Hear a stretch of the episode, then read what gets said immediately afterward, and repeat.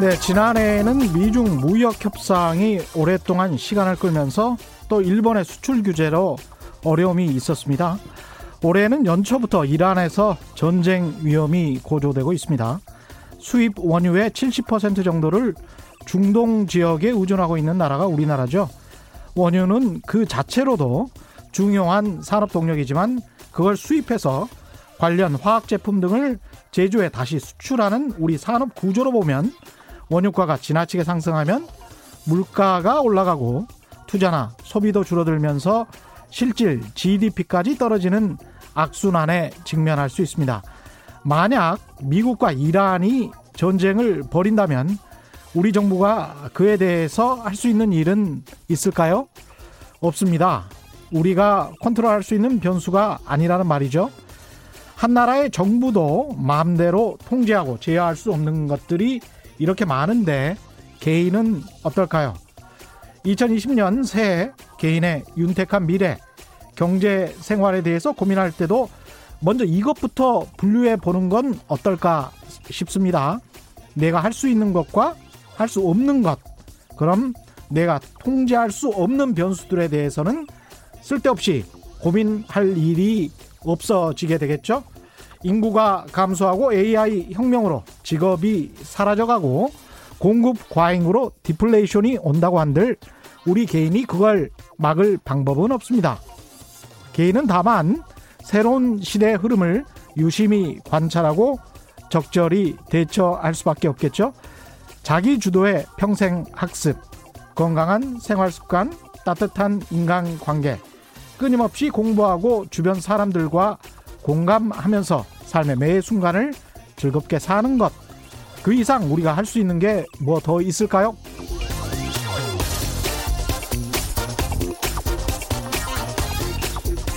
네, 안녕하십니까. 세상에 이익이 되는 방송 최경련의 경제쇼 출발합니다. 저는 진실탐사 엔터테이너 최경련입니다. 지금 이 시간 유튜브로 실시간 생중계되고 있습니다. 지금 들어오십시오. 시작합니다.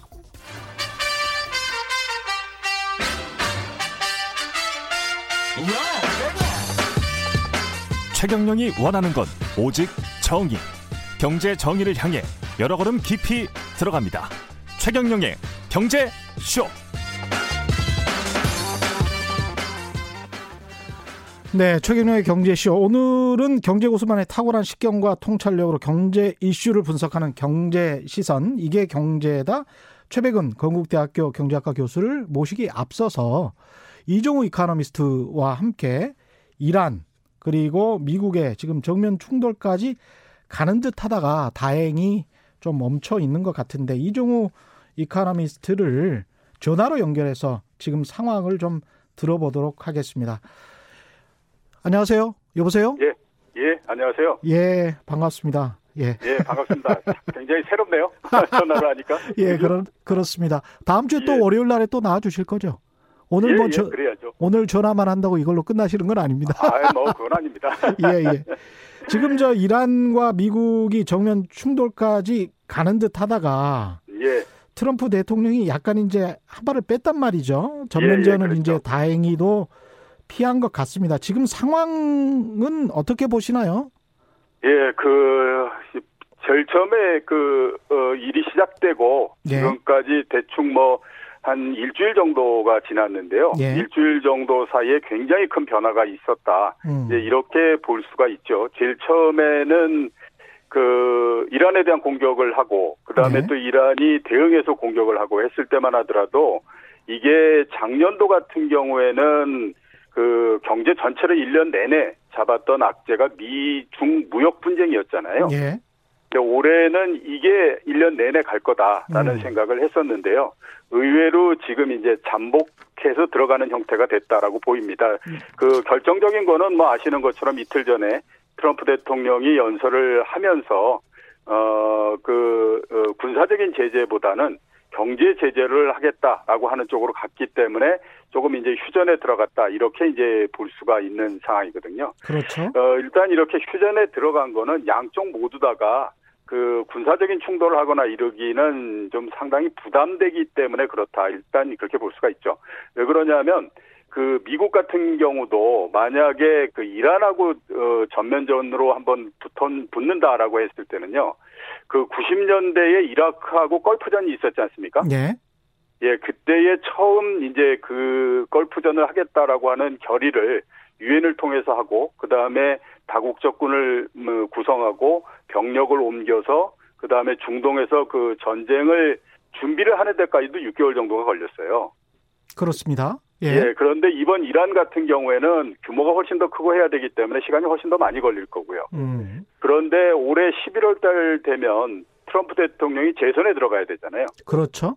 네, 그러니까 이게 서로 간에 으르렁거릴 때 하고 실제로 뭘 하겠다라고 했을 때에 여론이 어떻게 바뀔지 하는 것들에 대해서는 정말로 이 그 알 수가 없는 상태이기 때문에 그렇죠. 트럼프 대통령 입장에서도 그런 모험을 하기는 굉장히 좀 어렵다라고 볼 수밖에 없는 거고요. 예. 그 다음에 이제 이란 입장에서 봤을 때도 어떻게 됐든지 상당히 오랜 시간 동안 경제 제재를 계속 받고 있었던 입장이고 거기에서 또 어떤 전쟁을 하거나 이렇게 한다라고 하면 그 출혈이라고 하는 것이 이란이 감당하기가 굉장히 어려운 상태일 수밖에 없거든요. 예. 그러니까 일단은 이제 양쪽이 좀 피했다 이렇게 볼 수가 있는데 아직까지는 계속해서 휴화산의 상태다라고 볼 수밖에 없습니다. 왜냐하면 어 어느 쪽에서 또 다시 그이 도발적인 형태의 모습을 보이게 되면 또 한 번 이제 그 국 지적인 그 충돌이 일어날 수밖에 없거든요.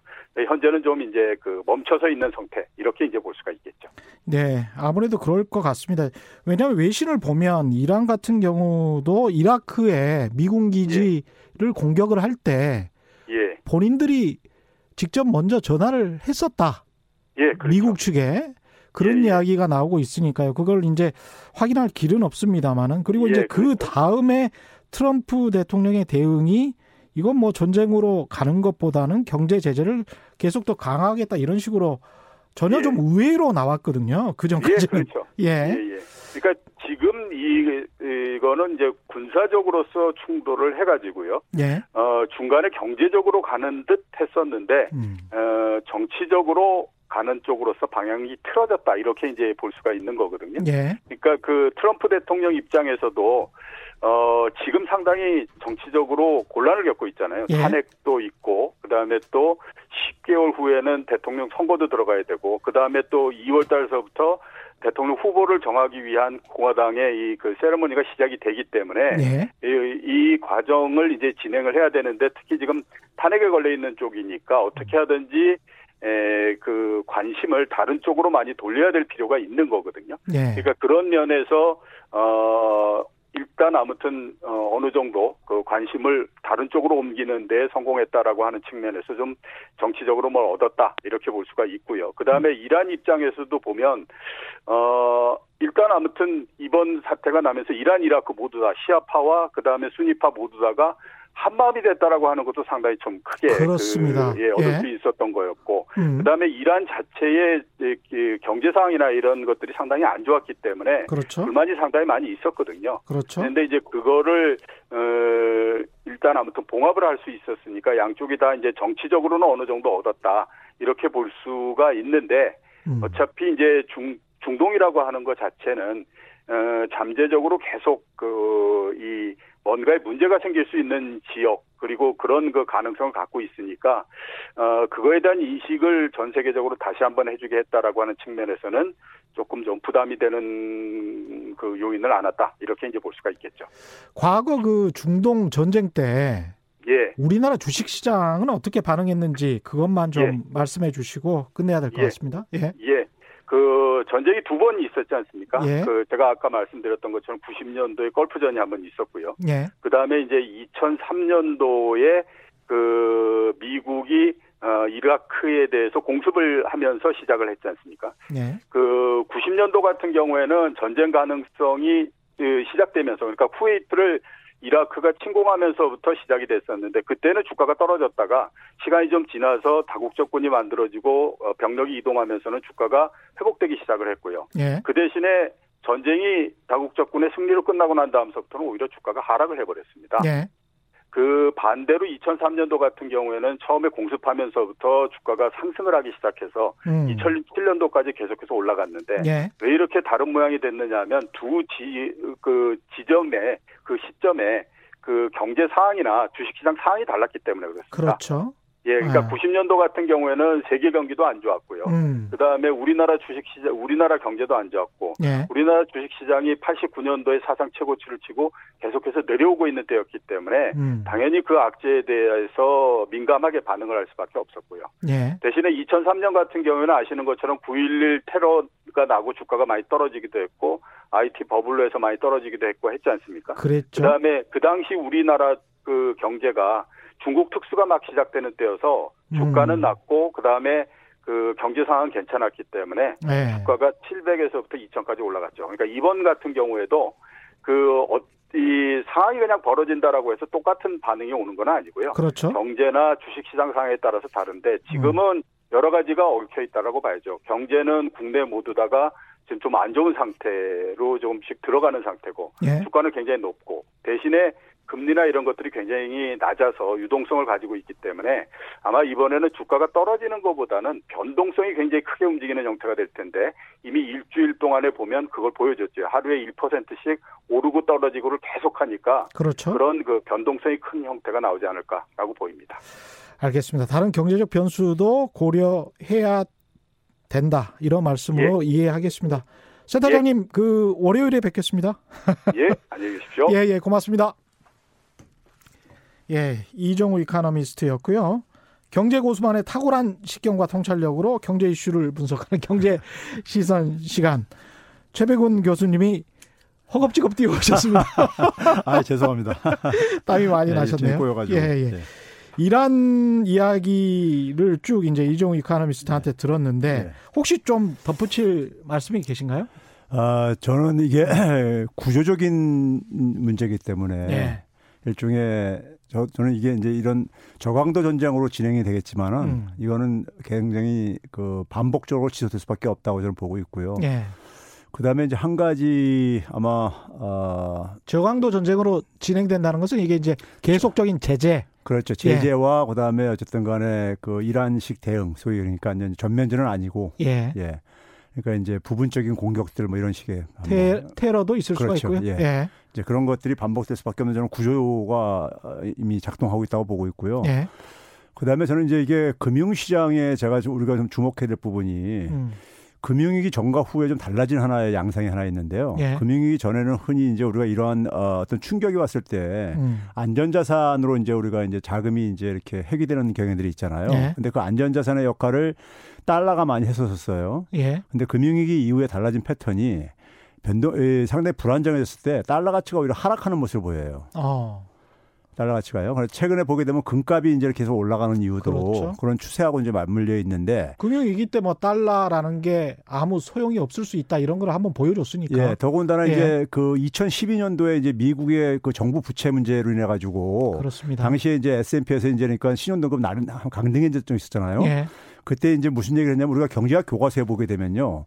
아, 초안전 자산, 예. 초안전 우리가 이제 금융 상품은 모든 금융 상품은 리스크가 있잖아요. 그렇죠. 그 리스크에 대한 그러니까 일종의 보상이 프리미엄이 그 기준이 되는 게 뭐냐면 초안전 자산을 기준으로 했을 때 얼마나가 더 붙냐 이겁니다. 예. 근데 그 초안전 자산이 달러가 이제 역할했던 거죠. 예. 달러 자산들이요. 예. 그런데 국가 신용 등급이 떨어지면서 초안전 자산이 없어졌다는 말을 이렇게 쓰고 그랬었어요. 그렇죠. 그러다 예. 보니까 이제 그 이 수익률 리스크에 대한 계산이 굉장히 힘들어졌다. 어. 이런 얘기를 이제 우리가 하고 그러거든요. 예. 그런 점에서 그런 경향성이 그때부터 이제 저는 지속되고 있다고 보는데 음.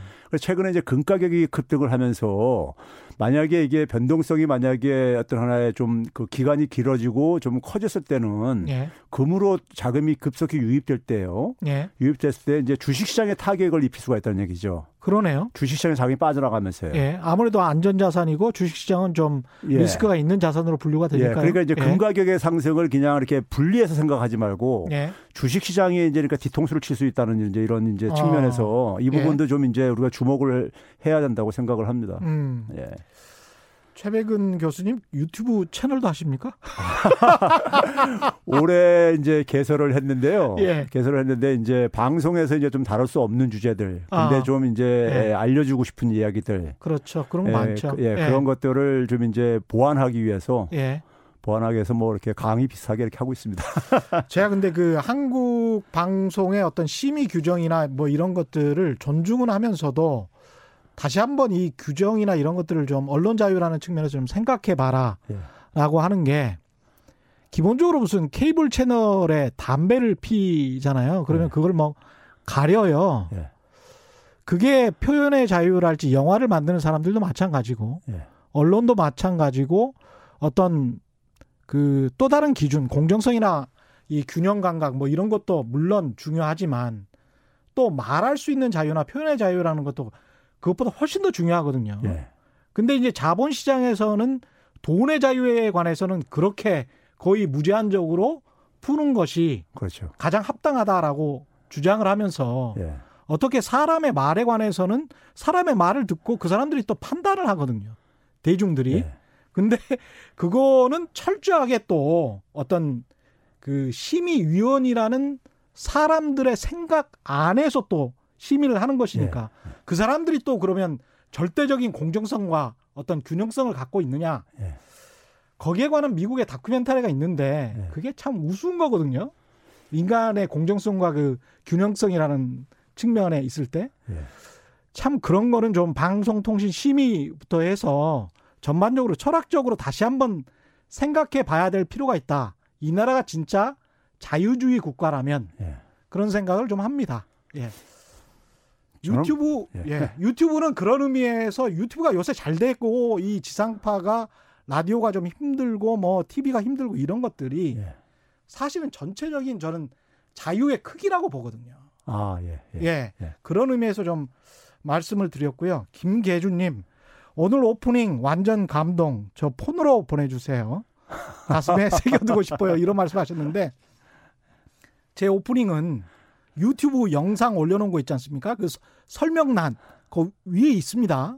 예, 항상. 그러니까 참고해 주시기 바랍니다. 가슴에. 예.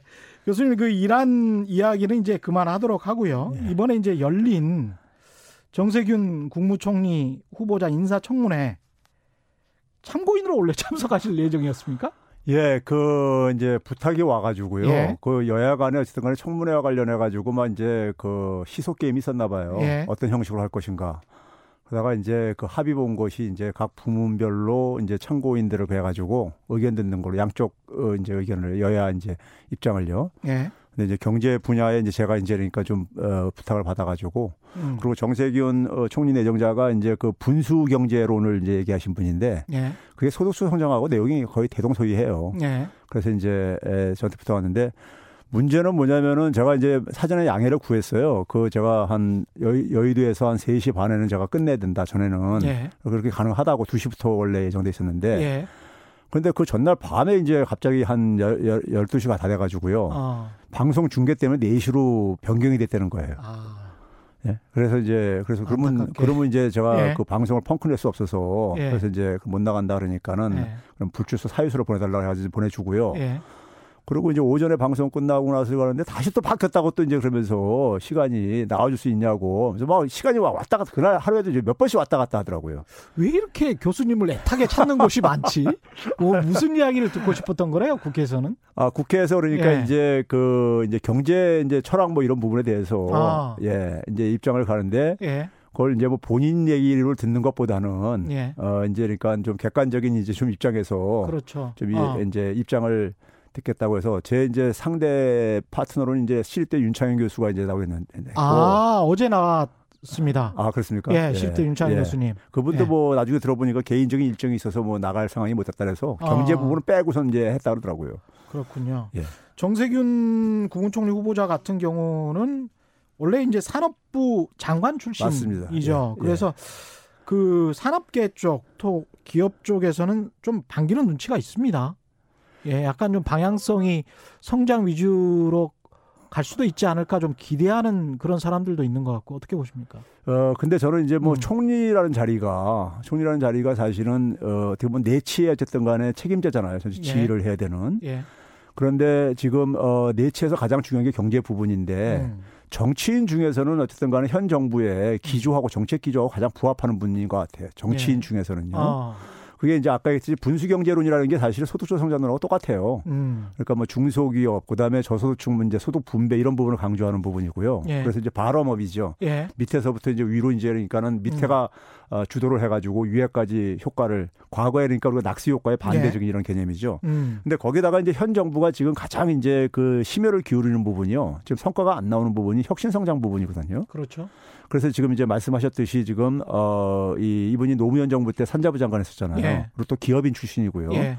그러다 보니까는 산업 정책에 대한 좀 이제 이해가 필요하신 분이 음. 좀 이제 좀 관리하려면 저는 이제 필요한데 그런 부분 속에서는 좀 이제 에, 장점을 좀 갖고 있다고 보고 있고요. 예. 산업 정책을 이해, 이해하는 그러니까 뭐 정치인들 중에서는 이분이 그다음에 과거에 정책위 의장 이런 것도 하고 그랬었거든요. 아 산자위 아 아, 저기 구- 저기 저 민주당? 민당에서 예, 예. 음, 정당에서요. 정, 책 그러다 보니까- 아이디어가 많이 있을 수 있겠네요. 예, 그렇죠. 그래서 정책 통이라고 이제 흔히 이제 많이 불리기도 했었었죠. 음. 그런 점에서는 뭐 어차피 정치인이 할 거라면은 예.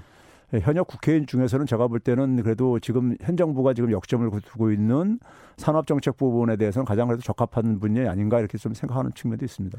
혁신선장 이야기가 나왔으니까 지금 최근에 예. 1월 초부터 이제 아주 반가운 소식들이 들리고 있는 게 솔브레인이라는 업체가 있어요. 예. 근데 솔브레인이라는 업체가 12 nine이라고 해서 예, 예. 불화수소를 예. 뭐 일본에서 우리가 수입한 게 이제 5 nine이라고 예, 예. 그랬지 않습니까? 99.999%의 순도를 가진 불화수소를 수입했는데 12 nine은 일본도 겨우 만들었다 안 만들었다 이렇게 논란이 있었던 예. 그런 정도의 순도인데 이걸 솔브레인이 만들었다 양산을 네. 했다 이런 게 이제 신년 초에 나왔고 이게 이제 깜짝 놀래서 오늘 보도를 보니까 일본이 6개월 만에 불화수소 수출을 허가를 했어요. 예. 이거 같은 경우는 이제 우리 저 최경영의 경제쇼에서 제가 좀 자랑할 만한 게 최백운 교수님이랑 끊임없이 이게 그렇게 위험한 상황이 아니다. 라고 이야기를 했고 실제로 이제 결과가 이렇게 예. 나왔으니까 여기에 관해서 좀 평가를 좀 해 주십시오 이 부분은 어, 저는 그, 어, 제가 7월 달이죠. 그러니까 6개월 네. 됐죠. 그때부터 제가, 아, 이거는 경제적인 논리로 볼 때는 일본이 말이 안 되는 짓을 하고 있는 거다. 예. 그렇기 때문에 우리 내부만 이제 그러니까 분열 안 되고 단결하면은 오히려 그렇죠. 일본한테 타격을 입히고 어. 시간이 가면 갈수록 일본한테 피해는 커지고 우리는 이제 그러니까 득을 보는 게임이다 이런 얘기를 계속 했었거든요. 예. 그래서 제가 뭐 아베한테 뭐 세 가지 네 가지 thank you 뭐 이런 얘기 하고 그랬었는데 예. 근데 김상조 실장이 이제 뭐 그 뉴스 공장 나와가지고 예. 얘기한 걸 쭉 들어봤는데요. 제가 밖에서 한 얘기를 똑같이 얘기하더라고요. 그래서 들었나? 들은 게 아니라 뭐 본인도 이제 그렇게 예. 이제 생각을 하셨다니까는 참 예. 좀, 좀 놀라웠었는데 근데 어쨌든 간에 에, 당시에 그러니까 이게 결국은 뭐냐면 어, 우리나라의 이, 그 제가 볼 때는 그런 거예요. 당시에 우리나라 국내 전문가들이 예. 일본 경제를 너무 모르고 있더라고요. 제가 볼 때는요. 음. 근데 국내 경제도 잘 모르고 있었던 것 같아요. 국내 경제 전 예. 현장도 그러니까 예. 전문가 경제학자분들이 음. 그러니까 맨날 이론 이런 걸 하지만은 그렇죠. 현장에 대해서 그다음에 음. 일본 경제가 상상대로 얼마나 좀 취약해졌는가를 음. 에, 모르고 모르다 보니까 저하고 많이 이제 감론을박하고 그랬었는데 예. 근데 이제 뭐 그 결과적으로 볼 때는 사실 그러니까 일본이 근데 해외에서는 사실 그걸 정확히 알고 있었어요. 처음부터 뭐냐면 예. 자기 무덤 파고 자기 발등 찍고 뭐 이런 예. 식의 표현이 그런 외신이 많이 나왔죠. 예, 그리고 이제 굉장히 멍청한 전쟁을 하고 있다 이렇게 하면서 예. 그랬었거든요. 그런 점에서 어, 어, 일본이 그러니까 이게 처음에 제가 볼때첫 단추를 잘못 끼다 보니까 음. 계속해서 단추가 어긋나지면서 꼬인 거죠. 예, 꼬이면서 계속 이제 그러니까 지금은 그- 우리가 이제 오히려 여유를 갖게 돼버렸죠. 그렇습니다. 여유를 갖게 돼버리고 예. 오히려 뭐 저 일본이 규제를 하든 말든 이제 가장 급소가 되는 세 가지였었잖아요. 예. 그럼 나머지야 뭐 그러니까 뭐 더 쉽다는 얘기죠. 뭐 쉽게 얘기하면요. 그렇죠. 그러니까 이제 예. 뭐 수출 규제 하든 말든 사실 photoresist polyimide 그다음에 불화수소였는데 예. 그런 것들이 차차 이제 불화수소는 뭐 개발을 해버렸다 이렇게 이야기가 예. 나오고 그다음에 듀폰 같은 경우도 여기에서 생산을 하겠다라고 예. 해서 한국 정부가 듀폰의 편의를 제공하겠다 예. 이렇게 나오니까 이제 이쪽으로 직접 투자를 하려고 하고 있고요. 그렇게 되면 이제 일본 입장에서는 미국 회사가 한국의 반도체 업계와 손을 잡게 되면 본인들의 수출길이 막히게 되기 때문에 본인들이 다급해져 버린 그런 상황이 됐습니다 지금. 맞습니다. 예. 그러니까 그, 그 당시에도 제가도 얘기했지만 결국은 이제 대체할 곳이 있다. 예. 일본인한테 못안 사도 음. 어 그리고 일본은 그러니까 한국에 안 팔아도 괜찮다 그랬었는데 제가 그걸 이제 일본이 이제 그러니까 객기를 부리고 앉아 있는 거다 허세 부리고 있는 거다. 예. 왜냐하면 일본은 수출을 조금만 더 늘려야 되는 구조인데 팔아먹을 수가 있는 데가 있는데 왜 그동안 안 팔았느냐. 예. 예? 이제 그 말도 안 되는 논리다 이제 그랬었거든요. 근데 이제 결국은 이제 미국과 독일이 이제 이 틈을 이제 예, 뒤 치고 들어오는 거잖아요. 예. 치고 들어오는 건데 지금 이게 저는 어떤 의미 산업 구조에서 어떤 문제가 갖고 어떤 의미를 갖고 있냐면요. 일본이 우리한테 유, 유일하게 경쟁력 갖고 있는 부분이 부품 소재예요. 음. 예, 사실 거의 유일한 분야라고 해- 해도 과언이 아닐 정도로요. 예. 그런데 일본의 부품 소재의 경쟁력이 사실 우리 때문에 음. 그래서 나온 게 가마우치 경제론이에요. 그렇죠. 예, 가마우치 경제론이라는 게 우리가 그러니까는 일본 부품 소재 산업을 키워준 측면이 있어요. 우리가 가마우치라는 새가 돼버린 거죠. 그렇죠. 예. 그거 수입하다가 그러니까 조립해가지고 팔고 그랬었으니까요. 예. 근데 이제 그 주요 시장을 잃어버리면은 일본의 그렇죠. 부품 소재의 경쟁력이 굉장히 흔들릴 수가 있어요. 가마우치 기반이 혼자 무너질 수가 있어요. 혼자 홀홀 날아서 그렇죠. 그냥 혼자서 고기 먹고 그렇죠. 본인만 그냥 잘 사는 거죠. 그렇죠. 그럼 그렇게 돼버리게 예. 되면은 일본의 경제적인 위기는 더 제가 볼 때 가속화될 수 있다. 어. 왜 그러냐면 우리나라가 우리한테는 무역 흑자가 2위예요. 미국 다음으로요. 그렇습니다. 예. 근데 예, 우리한테 흑자를 못 보게 되면요. 음. 일본은 경제 성장률이 마이너스 떨어지는 구조입니다. 흑자가. 예. 적자가 흑자 만약에 흑자가 적자로 바뀌게. 제가 어. 계산해 보면요. 예. 마이너스 바뀌는 나라예요. 음. 그러니까 이거는 그러니까 일본 일본이 자- 진짜 자기 무덤을 판 거죠. 그런 측면이 네. 있군요. 근데 이제 올해가 2020년입니다. 경제가 네. 아무래도 이제 중요하고 그래서 그런지 문재인 대통령은 신년사만 봐도 예. 경제를 뭐 17번 예. 언급했다. 예. 국민이 체감하는 성과 예. 이것도 이 강조를 하셨는데 경제 17번 언급 성과를 내겠다. 이거는 약간 좀 경영인의 자세인데 이게 의미하는 게 뭘까요? 이게 그 뉴스공장에서 김상조 실장이 나와서 예. 한 얘기를 제가 들어보니까는 아 대통령이 왜 저런 얘기를 했는지를 이제 이해가 가더라고요. 음. 김 실장이 굉장히 자신만만한 이제 그러니까 표현을 여러 번 얘기를 했어요. 예. 근데 제가 볼 때는 뭐 어, 정부가 자신감을 갖는 건 좋은데 예. 그 자신감이 제가 볼 때는 그 일본 대응에서 음. 거기서 이제 성과를 거둔 거 음. 그리고 그걸로 인해 가지고 부품 소재 산업이 좀 육성이 되면서 그것에 어떤 하나의 부수적인 효과 이런 걸 이제 그러니까는 기대하는 것 같아요. 예. 하는 것 같은데 제가 볼 때는 어, 그걸로 너무 큰 기대를 가지면은 제가 저는 좀 약간 어, 어, 저기 저 오산이 생길 수 있다 보는 게요. 예. 지금 보게 되면 이제 성과를 보이려면은 지금 40대 일자리가 지금 문제잖아요. 그렇죠. 리고 20대 같은 경우는 고용률은 증가해도 예. 질은 여전히 체감이 안 음. 되고 있는 상태거든요. 예. 그럼 이 부분이 결국은 뭐냐면 우리나라 이제 제조업 역할이 축소되면서 그 공백을 메울 수 있는 부분의 어떤 산업의 어떤 하나의 이런 생태계의 재구축이 안 된 상태 속에서 지금 나타나는 문제거든요. 예. 근데 이게 이제 부품 소재 산업 정도 육성한다고 해서 그 부분이 해결될 것인가? 그건 아니라 음. 이거죠. 예. 그건 아닌데 예. 그러면 예를 들어서 지금 뭐 40대 일자리 문제를 정부에서 대책을 마련한다 그러는데 제가 볼 땐 그동안의 관료들의 그이 상상력 가지고는 음. 40대 일자리 만들 수 있는 거 제가 볼 때 별 대책 나올 수 있는 게 없어요. 뭐 주로 그러니까 예. 아그 노인층들이라든가 음. 아, 이제 고령층이라든가 이제 그러니까 뭐 청년층들에 대해서 많이 가지만은 예. 40대 같은 경우는 뭐 청년층 일자리 대책을 확대시킬 수밖에 없- 없는데 없는데 문제는 이 부분에 대해서 사실 그렇게 단기간 내 성과를 만들어내기가 저는 쉽지 않다고 보거든요. 그렇죠. 예. 그런 점에서 어, 좀, 어, 너무 자신감을 필요하는데, 음. 그게 이제 그러니까 얼마나 성과로 이어질지는 좀 근거 제시가 좀 점이 좀 없어가지고, 정부 산업진흥 정책에 기본적으로 한계도 있을 것 같습니다. 이렇게 GDP 규모가 커지고 민간 시장이 예. 커진 상황에서 기업들이 할 수 있는 부분이 있고 예. 정부가 할 수 있는 부분이 있는데 국민들도 그렇고 언론도 그렇고 심지어는 정부도 그렇고 예. 정부가 할 수 있는 부분이 굉장히 많은 것처럼 보도를 하고 또, 또 본인 스스로도 그렇게 착각을 하고 있지 않나 그런 생각도 들어요. 예. 현 정부가 일단 단기간 내 제가 볼 때좀 음. 성과를 거두는 부분은요, 예. 이 소득주도 성장 정책을 좀 보완 강화가 필요하다고 저 주장하는 사람인데요. 예. 예를 들면 이제 뭐 최저임금 1만 원 달성과 관련해서 금융은 제가 이 시간에 몇 번 소개를 했고요. 예. 그 근로시간 단축 있잖아요. 예.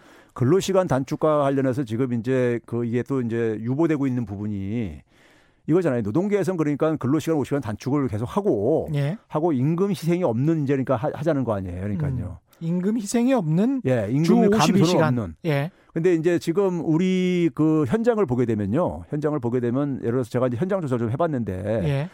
뭐 물레동 이런 쪽에 보게 되면 뿌리 산업들 제조업들이요. 이런 그렇습니다. 소사업장들 그러니까 예. 한열 몇 명 고용하고 있는 이런 이제 그러니까 2차 밴드들 이런 게들이 많이 있는데요. 그렇죠. 여기 보게 되면은 어, 주 5일에 하루에 12시간씩 근무를 하더라고요. 일반적으로요. 5일에 그럼 12시간. 이게 60시간이죠. 예. 거기다 격주로 예. 격주로 토요일, 토요일. 하루를 8시간을 하더라고요. 아이고야. 그러니까 예. 이제 평균 일주일에 64시간 하시는 거예요. 그러네요. 그렇죠? 예. 근데 이제 이 분들이 그러니까 근로시간 단축했을 때 이제 그걸 이제 제가 좀 이제 여쭤보고 이제 그러니까 해봤더니만은 그뭐 임금도 단축 안 하면은 임금 단축하는 건 문제뿐만이 아니라 임금을 단축 안 하면 최소한 안 된다 이제 이런 얘기를 하고 있거든요. 그러니까 기업주들 입장에서는 그렇죠. 예. 그리고 이제 노동력은 그럼 학 노동력은 좀 이제 확보는 가능하냐? 예. 예, 근로시간 단축하는 만큼 노동력을 더 고용을 해야 되는데 음. 뭐 그것도 그러니까 뭐 쉽지는 않은데 예를 들면 이 분야들은 외국인 근로자가 좀 안 된대요 대체가 아, 예, 정밀 숙련도가 있고 좀 이제 예. 필요하고 그러기 때문에요. 예.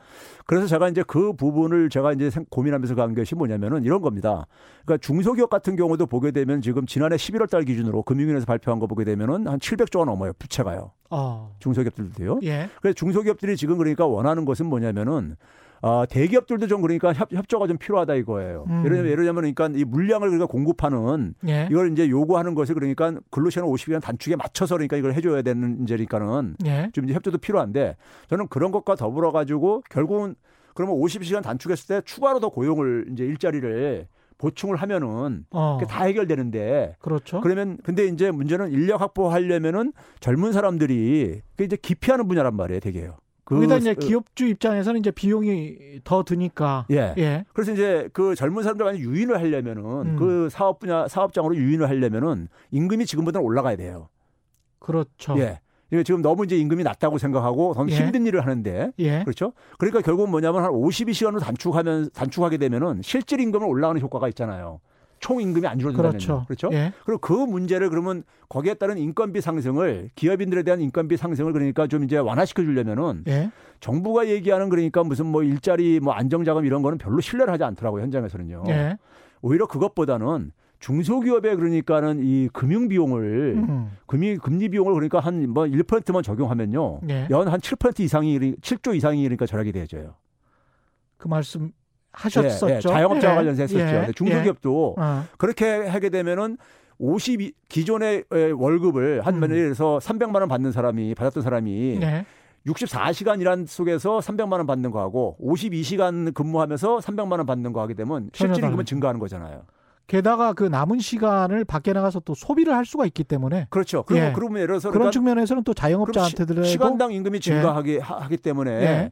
그러면 어, 새로운 인력도 그러니까 좀 이제 유인해낼 수 있다는 얘기죠. 그렇죠. 낮으니까. 예. 그래가지고 이걸 모두가 다 유인을 할 수 있는 음. 이런 방법을 이런 거를 고, 고민해야지만이 저는 이제 그러니까 이 40대 일자리 문제도 3, 40대 일자리가 지금 줄어들고 있는데 예. 3, 40대들 같은 경우도 좀 이제 그러니까 이게 고용을 좀 그쪽 부분에서 어 그쪽은 좀 인력난을 얘기하고 그러는데 예. 그쪽 부분에 인력을 좀 이제 난을 또 해소시킬 수 있는 이런 좀, 고, 좀 고민이 좀 필요하지 않겠는가. 그래서 제가 이제 음. 소득주 성장 정책을 너무 그러니까 지금 이제 우리가 지금 에, 가, 가다가 지금 속도를 쭉 늦추고 있는 상황이고 예. 그걸로 인해서 노동계는 굉장히 불만을 많이 가지고 있고 음. 그리고 현 정부가 추진했던 것이 결국은 저소득층과 중산층의 소득을 좀 강화시키겠다는 건데 그렇죠. 이런 부분들을 좀 이제 그러니까 우리가 다 같이 그러니까 우리가 좀 해결할 수 있는 음. 부분을 좀 이제 금융 부분에서 좀 금융의 좀 불공정성 부분을 예, 좀 맞춰가지고 좀 접근하면 어떻겠나 하는 생각이 좀 들었어요. 그 교수님 말씀이 타당하게 들리는 게 중소기업 같은 경우에 우리나라 전체 고용의 90%를 차지하고 예. 있거든요. 그러니까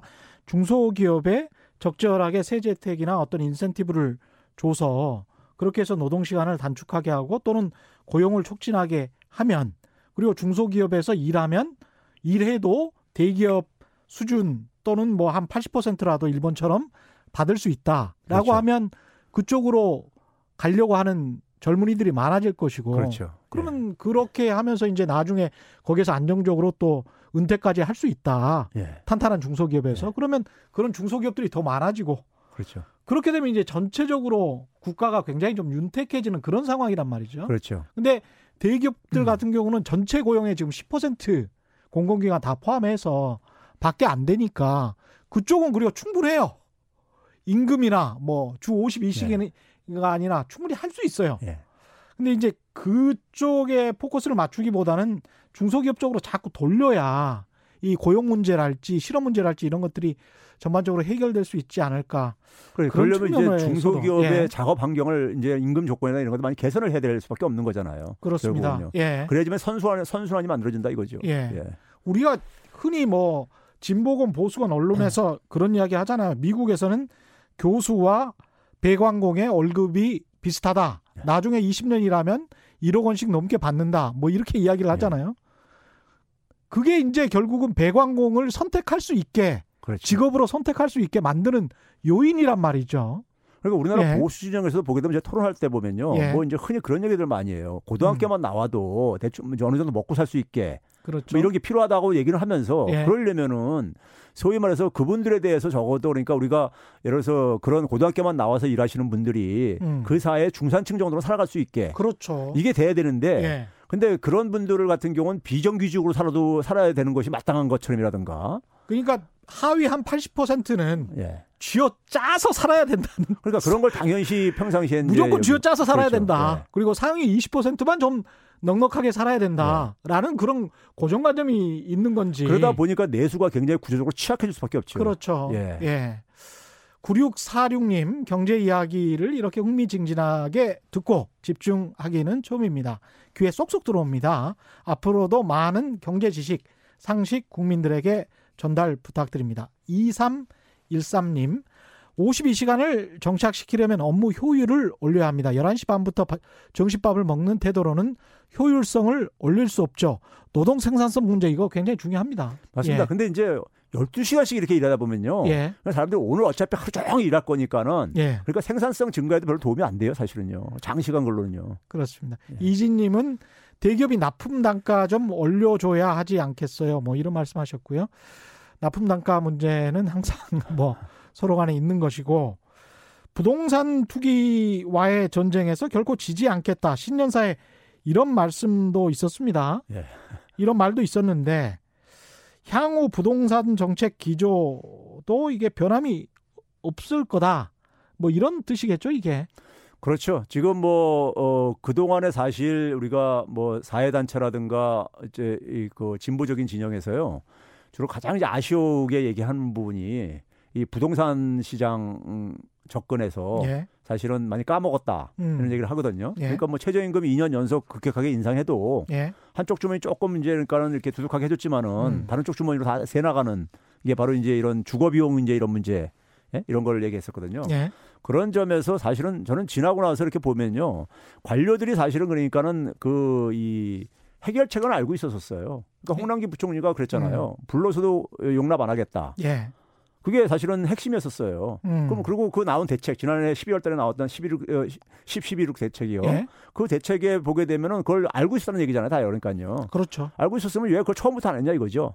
어. 그럼요. 처음부터 처음부터 했으면은 그러니까 지난 2년 동안에 그러니까 이렇게 많은 고통을 야기하지 음. 않으면서 어 오히려 이제 그러니까 연착륙을 할 수 있는 방안도 있는데 그렇습니다. 그걸 이제 안 함으로써 이제 그러니까는 그 상당히 많은 분들이 고통을 갖게 했다는 점에서는 아쉬움이 좀 있는 거고요. 음. 근데 이제 에, 그와 동시에 뭐냐면 저는 어 투기적인 수요를 여전히 지금 이제 생각하시는 분들한테는 예.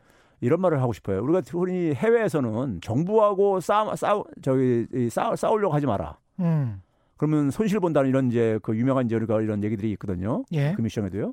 그러니까 결국은 뭐냐면 정부가 지금 우리가 전 세계 주요 도, 대도시 대도시들이 중심으로 그동안 이제 부동산 가격이 올라갔었는데 예. 지난해 연말부터 좀 꺾이고 이렇게 좀 이제 그러고 있어요. 그렇죠. 그러면 이제 우리나라 같은 경우도 거기서 저는 예외가 될 수 없다고 봐요. 예. 예, 그러면 이제 에, 뒤늦게 지금 이제 그러니까 만약에 이 부분에서 어쨌든 간에 좀 정부가 좀 후퇴하지 않겠는가 이런 음. 생각을 하고서는 계속 남아있으려고 하시는 분들은 제가 볼 땐 오히려 손실을 볼, 크게 볼 수 있기 때문에 예. 오히려 그러니까는 어, 정부 대책에 순응을 하는 것이 음. 저는 이게 오히려 지혜롭다고 보고 있고요. 음. 정부가 아마 이 부분은 과거에 어떤 학습 효과도 있고 하기 때문에 절대 그러니까 이 부분에서는 아마 뒤로 물러서지는 않을 겁니다. 음. 물러서지 않고 기본적으로 하여간 불로소득을 더 이상 허용하지 않아야 되는 것은 예. 기본적인 저는 이 관점이 돼야 된다고 봐요. 부동산 시장 대책. 이게 근데 이제 일반적인 국민들 중에서 상당수도 이런 생각을 가지고 있고 언론에서도 그런 보도들이 가끔 나오는데 본인들이 집을 그쪽에 많이 가지고 있으니까 예. 그래서 집값을 떨어뜨리지 않는 것 아니냐 그러니까 관료, 정치인 다 그쪽에 집이 있는 있으니까 이런 어떤 자기 이익에서 비롯된 사익 추구의 정책이다. 뭐 이런 주장에 관해서는 어떻게 생각하십니까? 어. 안, 안 했던 겁니까? 이거 못 했던 겁니까? 집값을 잡는 다른 측면에서 어, 저는 안 했던 거에 더 무게가 안 했다. 예, 안 했던 부분이에요. 음. 그러니까 그러니까 홍남기 부총리 같은 경우도 분명히 알았는데 그렇죠. 예. 예. 그리고 이거는 사실 그러니까 어, 청와대가 음. 사실은 거기에 대해서 굉장히 이걸 저는 정치적인 어떤 하나의 이런 계산으로 접근하면 안 된다고 봐요. 이 부분은요. 예. 그러니까 처음부터 김수현 실장이 있을 때부터 김수현 씨는 어쨌든 간에 더군다나 부동산 전문가시거든요. 그렇죠. 예. 그런데 이제 에, 그 제가 굉장히 아쉽게 생각하는 부분이 예. 그분 때는 그러니까 오히려 이런 걸 이제 이런 접근으로 접근했어야 되는데 예. 근데 이제 사실 뭐 개인적으로는요 그분들하고 어, 그 정부에 들어가기 전에도 음. 부동산 시장 연착륙도 가능한 방법이 있다. 제가 흔히 제가 얘기했던 한국판 양적 하나를 가지고 예. 가능한 부분이 있기 때문에 우리는 미국이나 일본처럼 어. 그런 후유증을 안 겪으면서도 음. 안정화시킬 수 있다. 예. 결국은 어, 다주택자들이 그러니까 이, 이 다- 다주택을 보유하는 건 동기를 없애지 않는 이상에는 예. 투기적인 수요를 잡는 건 힘들지 않느냐. 그렇죠. 뭐 이런 얘기를 했었거든요. 예. 했었고 다들 동의했었었어요. 음. 근데 왜 거기만 들어가면은 저기 저 이렇게 작아지는지 아마 다른 거시 경제적인 측면들도 좀 보면서 아무래도 좀 보유세를 급격하게 올리고 이러면 소비가 위축되지 않을까 뭐 이런 측면도 좀 보지 않겠습니까? 그런데요. 예. 그 제가 이제 계속 주장했던 게 뭐냐면 정부가 항상 보면 부동산 시장 아, 안정화라는 표현을 씁니다. 안정화. 예, 이게 정부의 속내가 그대로 담겨 있는 거예요. 그렇죠. 저는 정상화라고 바꿔야 된다 이렇게 계속 얘기했었어요. 아, 안정화라는 것은 말 그대로 그러니까 가격이 급등하는 것도 싫고 떨어지는 것도 싫고 뭐 이런 음. 거 얘기예요. 예. 근데 뭐 그렇죠. 정부 마음대로 맞습니다. 되는 건 아니거든요. 정부가 그러니까 떨어지는 시- 거를 예. 떨어지는 거를 무서워하면요. 그다음에는 투기꾼들은 어. 아 이건 그러니까 하향 하방 경직성이 있다는 걸 생각하고 예. 그다음에 시중에 엄청나게 많은 돈들이 음. 어차피 그러니까 여기에 베팅을 할 이런 동기는 어, 주어주는 거죠. 저도 계속 정부 정책을 보면서 떨어지는 것, 급격히 떨어지는 것을 굉장히 두려워하고 있구나 그런 생각은 좀 했어요. 근데 그 어, 어런 어떤 걱정과 우려의 이면에 혹시 가계부채 문제, 그 다음에 민간 소비 위축 문제 그런 게 있을 수도 있겠다 이런 생각을 했거든요. 자 그런데요, 예. 우리가 부동산 가격이 그러니까 우리가 이제 뭐 급격하게 이제 그러니까 어, 추락하는 것에 대해서 예. 이게 저는 이제 한국판 양정안으로 가능하다고 보는 이유가요. 예. 이런 겁니다. 그러니까 우리가 예를 들어서 그러니까 지금 부동산 가격이 만약에 정상 가격 혹은 시장 균형 가격보다 지나치게 높으면요. 음. 이건 언젠가 돌아올 수밖에 없어요. 예. 근데 많이 이 벌어지면 갭이 격차가 벌어지면 벌어질수록 충격도 나중에 굉장히 큽니다. 비용도 크고요. 그렇죠. 어차피 우리가 지불해야 될 비용이에요. 그렇습니다. 그런 점에서 그러니까 이거는 우리가 지나치게 오르는 것은 가능한 한 정상적인 수준으로 끌어내리는 게 중요하다고 보고요. 예. 정상적으로 끌어내리는 상황 속에서 제가 얘기하는 게 그거예요. 우리가 지금 뭐냐면 주택금융을 담당하는 대표적인 공공기관이 주택금융공사잖아요. 그렇습니다. 거기다가 그러니까 그래서 한국은 한국은행이 거기에 대주주예요. 음. 한국은행 출자를 좀 더 하라 이거예요.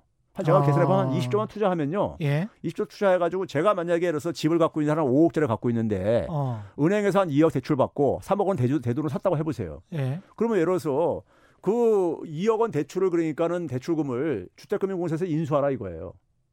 은행으로부터요. 예. 그럼 제가 이제 채권 채무 관계가 주택금융공사가 저하고 바뀌는 거죠. 그렇게 되네요. 그러면서 저 같은 경우 예를 들어서 음. 5억 정도면 서민형 이제 주택이니까는 예. 그걸 매각하고 싶은 사람한테는 그걸, 예. 그걸 인수하라 이거예요. 주택금융공사에서요. 아. 인수를 한 다음에 대개 이제 이걸 은행에다 놔두게 되면 은행은 그걸 인수를 하게 되면 차 저기 차압을 하게 되면 이걸 저 경매로 처분해 버립니다. 예. 그럼 주택 가격이 또 추가 폭락하는 거예요. 그렇죠. 근데 주택금융공사에서 이걸 인수한 다음에 이걸 만약에 매수를 했- 했다면은 예. 이걸 장기 공공임대로 전환시켜 주라 이거예요.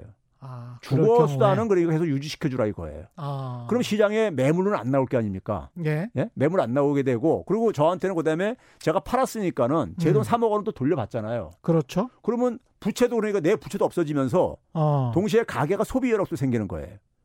그렇죠? 그러네요. 그래 그래 그래 가지고 결국은 뭐냐면 주택 가격이 일본이나 어, 미국 같은 경우 시장에다 방치하다 보니까는 음. 금융회사들은 결국 뭐냐면 자기 돈 빼내기 위해서 그걸 그냥 8일자까지 계속 경매로 돌려, 돌려서 팔아치운다고요. 그러니까 이게 폭락이 계속 이어졌던 거예요. 그랬습니다. 예. 근데 우리는 금융회사한테의 구제보다도 가계 구제에 초점을 맞추자 이거예요. 양적 하나를요. 예. 그러면 이제 적어도 1주택 서민형 주택 갖고 있는 사람들이만 음. 적어도 막아준다면은 우리는 경착륙은 적어도 피할 수 있다.